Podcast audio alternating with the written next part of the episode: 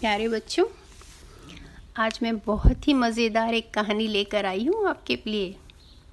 ये कहानी है लोमड़ी की। आपने सुना होगा शायद। एक बार लोमड़ी गाँव के पास से गुजर रही थी। किसी के खेत में अंगूर पक के लटक रहे थे और उसे देखकर इतना उसका मन ललचाया उस अंगूर को खाने के लिए कि लोमड़ी जल्दी से किसी तरह छुप के अंदर खेत में घुस गई और उसने उछलना शुरू किया कि वो अंगूर तक पहुँच जाए और उसको खा सके। आपको पता होगा शायद बच्चों, या ना पता हो, अंगूर की बेलें ऊपर एक ऊंचाई पे फैला के लगाई जाती हैं। और उससे अंदर में अंगूर लटकते रहते हैं और ऊपर की जाली से वो ढका रहता है ताकि ऊपर से कोई नीचे उसमें ना आ सके। सिर्फ़ नीचे से आप अंदर से अंगूरों को तोड़ सकते हैं। तो हुआ यूँ कि ये थोड़ा ज़्यादा ऊँचा था और लोमड़ी उतना ऊँचा नहीं कूद सकती थी। थोड़ा सा दूरी रह जाता था। उसने कई बार कोशिश की। फिर कूदा, फिर नीचे बैठ गई, फिर कूदा, फिर नीचे बैठ गई। अंगूर इतने अच्छे लग रहे थे कि उसे लग रहा था कि बस मैं तोड़ के कैसे भी खा लूँ। इसलिए वो कोशिश करती जा रही थी, पर पहुँच ही नहीं पा रही थी। तो लोमड़ी को गुस्सा आया। उसने बोला अंगूर तो खट्टे हैं, कौन खाएगा?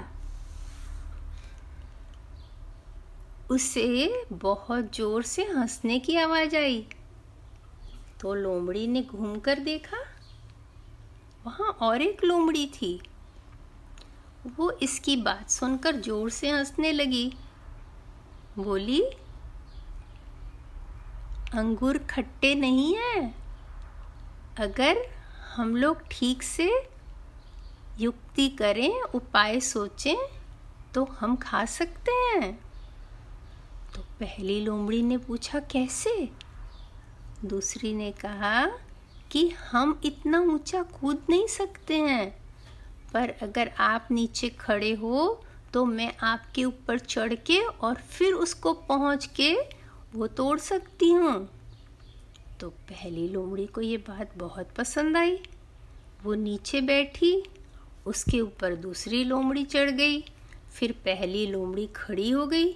बोली, अरे, तुम तो बहुत भारी हो, जल्दी से तोड़ना, नहीं तो मैं गिर पड़ूँगी तो तुम भी गिर पड़ोगी।